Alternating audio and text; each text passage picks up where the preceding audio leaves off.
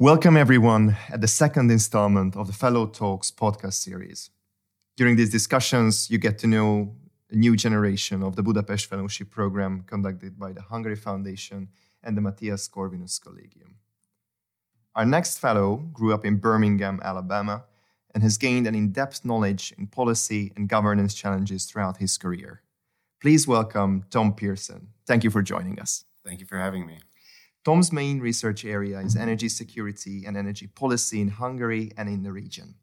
And my first question for you, Tom, would be if you could share your motivation behind coming to Hungary in the first place, and why is this subject the one you're researching? What got you interested in this in the first place? Thank you.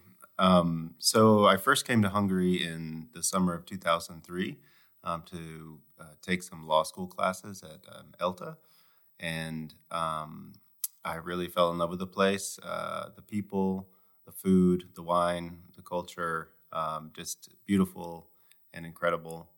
Um, so I was motivated to return to Hungary. Um, and um, as far as my uh, research agenda, um, I had done uh, energy policy as well as tech and telecommunications policy at a couple of think tanks in DC um, early in my career. So it was kind of a return to um, the policy world, although I've dipped in and out um, over the years. And um, I was also uh, very attracted by uh, the opportunity to, to teach. Um, teaching and research are two of my favorite things to do. So um, I was very happy to have uh, that opportunity as well. Um, before you came to Hungary, you actually spent quite a significant time in the Far East in Cambodia.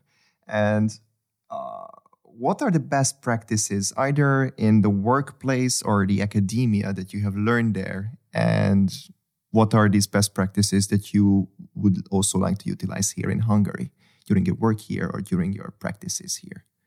I guess the the best thing about uh, working in Cambodia was the people, as it usually is anywhere that you work, um, but kind of a culture of um, avoiding conflict, I guess, uh, which has its definite drawbacks. Uh, sometimes you need to address conflicts head on, but um, I find a lot of uh, times in in workplaces in the U.S., especially, like people um, have conflicts for no reason at all. so it was kind of nice to be in an environment, um, although again there are drawbacks to that approach as well. Um, to uh, look at uh, avoiding conflict and kind of um, finding better ways to address them instead of you know maybe screaming at people so yeah. um, and i as far as the academic environment um, i think the classroom environment in cambodia is very open um, i certainly didn't ever feel like you know i was expected to um, uh, hold one view or the other. My goal, as it always is, is to um, challenge students to think for themselves. Um, and I think, uh, at least from the headlines, uh, that that kind of um, academic freedom uh, seems to be getting rarer these days. Um, so I've heard from friends of mine in the U.S. who are professors on the left and the right that uh, it's there's not um, a lot of opportunity to kind of engage in that sort of open academic debate um, these days. So I guess that would be um, some of the takeaways. But it's hard to transplant um, things from one society to another. I find that every um, culture and society kind of have their own unique ways of doing things, and those things tend to work well, although there are always issues, but they tend to work well within that particular context. But it's hard to take something from one context and transplant it to another um, successfully. So I would also be hesitant about um, about uh, prescribing particular um, particular um, you know ideas uh, to another culture or society. No, no, no. I definitely get you. Okay, I take it. Uh, but now that you have spent here almost five to six months here in Hungary, I must ask you what our working environment is like. what do you see? What are strengths and weaknesses? Or what, what is your experience with being here in Hungary? Well, um, I mean, I've had a very good experience. Um, I don't think that uh, five to six months is gives makes me an expert, uh, but I have certainly been welcomed here, um, and I've had very good uh, relationships with my colleagues, um, both at the Institute um, for Foreign Affairs and Trade, uh, which is where I'm doing my policy research, um, and as well as at MCC um, and associated programs, teaching um, and just engaging with people. It's been great. It's um, yeah, very open, very kind, and um, I've had a good experience so far. So. How much Hungarian have you managed to master so far? Kicsi magyarul beszélek. Excellent, excellent. That's that's great. Yeah, going to your research subject, um, I think the last year has been revolving around energy, energy security everyone tried to get a grasp of the subject. But Hungary is in, in a special position in, in, in many senses. But I would really be interested in seeing your assessment on how do you think Hungary managed to tackle the subject of energy diversification? And obviously, coming from a US point of view, what do you think? What do you think? What role can the U.S. play in easing the burdens of Hungary? Hmm. Um, I think I'll take the second part first. Um, the U.S. has been, in the last few years, um, investing in the region in energy, um, especially nuclear power. Um, there are projects in Poland and Czechia. Um, the projects in Czechia are especially exciting because they are involving um, small modular reactors, which are uh, kind of the next, um, potentially the next big thing. It's uh, it, the technology is proven, but the um, it remains to be seen whether or not they'll be commercially viable, which is largely um, contingent on how they're regulated. So um, there has been some um, policy improvements in the United States um, and also in the region um, as far as adapting to new nuclear technologies. Um, so I think that's a very positive thing. Um, and again, these projects are happening in the region. Uh, the U.S. is facilitating investment by U.S. Um, energy uh, corporations here. So I think that um, with Hungary, it's a a little bit different just because there are long-term contracts with Rosatom, um, and it looks like that it looks like the Paks 2 project is going forward. Um, so I don't. I think it's uh, beyond my uh, area of expertise to to uh, think about how um, the U.S. might be able to help. But I do think the U.S. you know is active in the region, and if there could be more um, geopolitical agreement um, between Hungary and the United States about uh, energy investments, I think that would be a fantastic thing. But I think it's the um, Ukraine war situation makes it all very difficult at the moment. Um, so, as far as um, Hungary's prospects, I think a lot of the things that uh, are a lot of the policies are great, like digitalization of the grids in Hungary and um, upgrading uh, grids so that once again, um, um, solar pa- panels, home solar panels can um, contribute energy to the grid. Um, and, um, but uh, yeah, I mean, I think the short term, there's still going to be a lot of short term pain because of the Ukraine war. Although the Ukraine war um, was not the uh, first cause of the uh, energy crisis here in Hungary or in Europe more broadly, um, prices were uh, high in 2021 ahead of the um, Russian invasion. So, but the Ukraine war has certainly exacerbated the energy crisis in um, in the region and in Europe more broadly. Um, so, I think the U.S. what the U.S. could do uh, in the short term is um, approve, you know, um, reform its nuclear regulations more. Um, they've taken some steps to do that, but the, there needs to be um, more uh, room for innovation in nuclear policy in the United States, which I think would have reverberations around the world. And also, um, natural gas is the cleanest of the fossil fuels. Um, some countries in Europe are going back to coal uh, now, which is the dirtiest of the fossil fuels. So I think if the U.S. really invested in gas um, and increased gas supplies, especially with the um, the pinch in gas supplies um, due to the weaponization of energy by um, Vladimir Putin, I think that would go a long way uh, in the medium term to um, helping um, Hungary and other countries in the region um, have a, a much um, more stable supply and uh, you know uh, manage the cost of um, gas uh, in the medium term.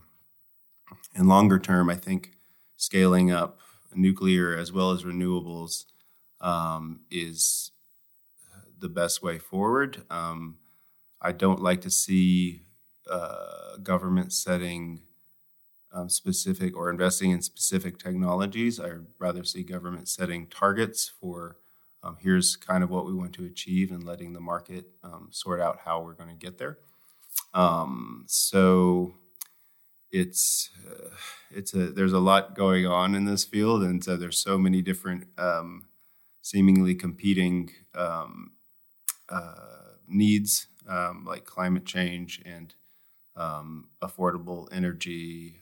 So I think it's uh, Hungary is in a in a pretty good position, um, but there are um, steps that the U.S. could take in the in the short to medium term, and in the longer term, just kind of being more open to nuclear power, especially modular reactors, um, and also not demonizing the cleanest of fossil fuels. Um, so I think we're going to have to to um, use fossil fuels for you know many more decades, um, and so the best way to um, meet climate goals while providing affordable energy.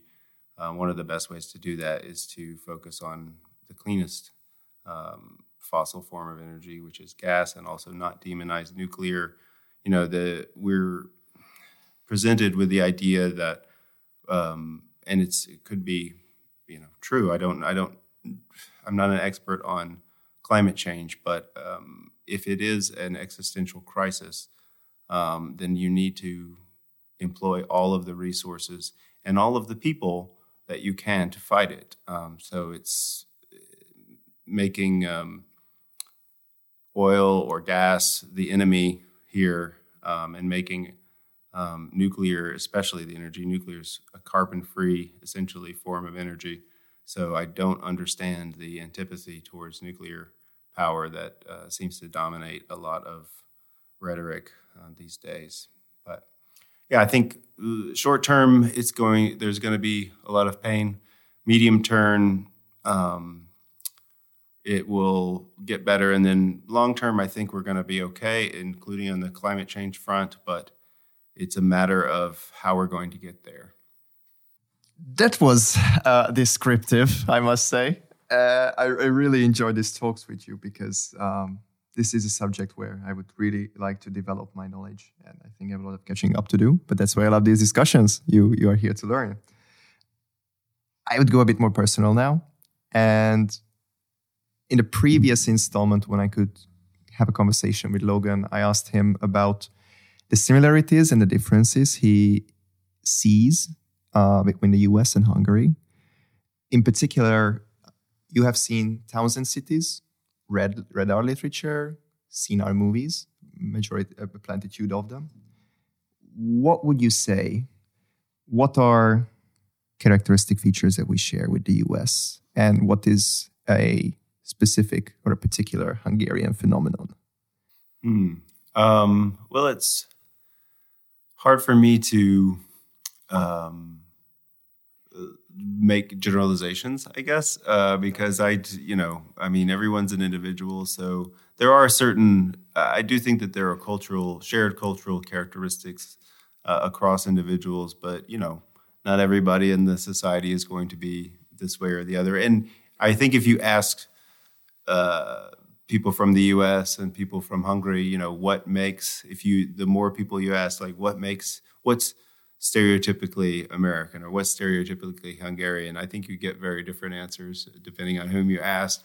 But yeah, I mean, I think as far as um, some common characteristics, uh, you'd see like you know people are caring um, and kind um, in general. You know, I think if you take the average Hungarian and the average American, um, and you present them with uh, an opportunity to be kind to a stranger, they will happily do that.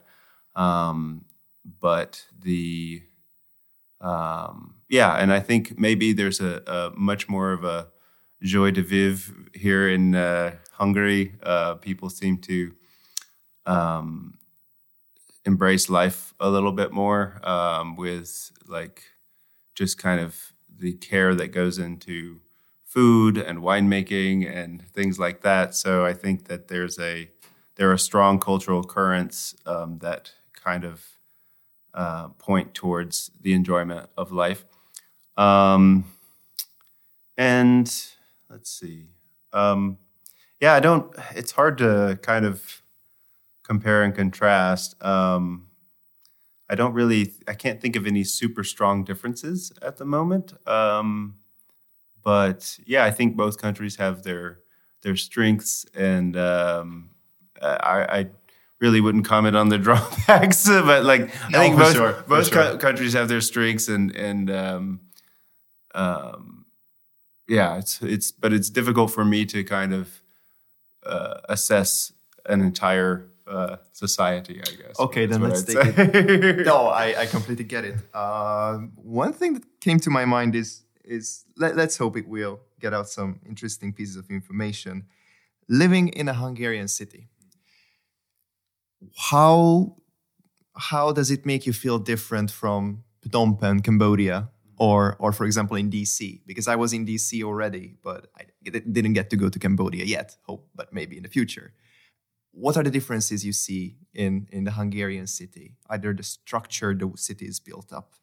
What is life like here in comparison to the other places? Sure. Yeah. Um, uh, well, uh, Hungary or Budapest and Hungary are much colder than Phnom Penh and Cambodia, so the weather is drastically different. Um, but and so I think in DC, just because it is the capital of the U.S., you and this is where all the uh, political and governance bodies or the national ones um, reside. So you get a lot of people um, in the district and surrounding areas that are focused on the political process. So there's a lot of talk of politics and partisan politics, and that can get uh, a little bit tiresome after a while. Uh, it certainly did for me.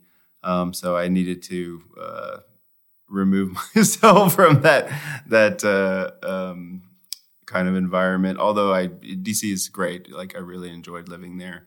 Um, but after a while, I was just like, oh, I keep, I don't you know really want to get involved in all these uh, disputes over politics. So um, Phnom Penh is a sprawling kind of uh, semi chaotic, I guess, uh, and just uh, but it just a an amazing place as well. Um, and the people there are very friendly and warm uh, in general. Um, and the I would say the contrast with Budapest is that it's much easier to get around in Budapest because the um, transport infrastructure is uh, much better.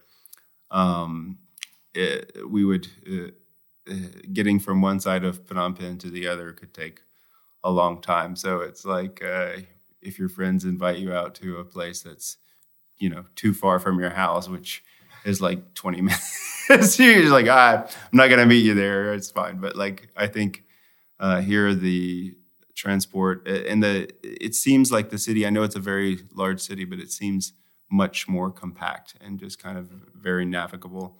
Um, the people here are friendly too, but I find you have to make uh, in general, uh, much more of an effort. Uh, but if you do make the effort, people warm up very quickly.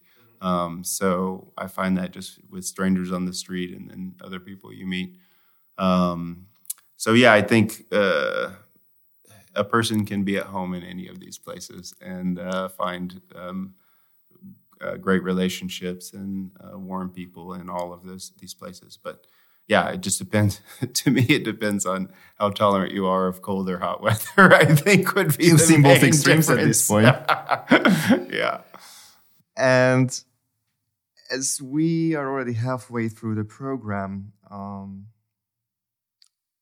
what is one thing that you want to experience here in Hungary yet? Anything for the future in terms of is there a city you would like to see? Is there something that you would like to understand a bit more about Hungary? Because 10 months, it's not a long period, but it's long enough so that you can get a grasp of what this country is about. And especially with this program where you get to see the history, the culture, the legal background, and you name it. What is one thing that you have yet to reveal or uncover about Hungary? Hmm. Um, yeah, I mean, I think you could spend a lifetime here and still uh, be a novice. But um, the, I guess I would just like to see, uh, and we've had, you know, uh, great opportunities to travel around the country and see um, life outside of uh, Budapest. Uh, Oh, yes. so I would, I think I would like to just travel to more um, places in um, Hungary and kind of just experience the um, the life there, you know, however briefly. Um, and I'm excited about the trip um, the, to um, uh, Hungarian populations outside of Hungary as well, because that I think will be a very interesting um, perspective um, for people who, you know, were separated from um, their uh, country, uh, not of their own choosing, right? So, um, uh, so that would, I'm very much looking forward to that um, trip. Um, yeah, I think just uh, what I, yeah, what remains to be seen is is just meeting um, more Hungarians and just understanding what their lives are like as much, to the extent that I can. Um, yeah, I don't know that there's a a key that I think I will find at some point because it's I think understanding a place is very difficult. Um, you know, I, I spent eight years in Cambodia and I, I, I wouldn't claim to understand it. Like I, I kind of know how things work there, um, but uh, in the maybe the curse and the blessing of the expat life is that um, no matter how familiar you get with a place, in some uh, sense, you will always be an outsider, right? So, and you know, I mean, I feel like an outsider sometimes in my own hometowns as well. So it's kind of, um, it's just difficult to pin down what makes a place a place, even, yeah, even if you grow up there, but especially if you don't. Well, I hope that you will feel Hungary is more and more your home, at least even for this short while. I've definitely been made to feel at home here, and I I've appreciated that uh, aspect of being here very much. No, it's it's always a pleasure to have you here, Tom. And I think we've concluded the discussion. So thank you very much for coming here, and I hope to hear about you as soon as possible. Okay, thank you very much for having me, Vincent. Thank you very much, everyone, for the second installment of the Fellow Talks of the Budapest Fellowship Program. I was Bence Szabó, Program Associate of the Hungary Foundation and International Relations student at the Mathias Corvinus Collegium. And see you next time.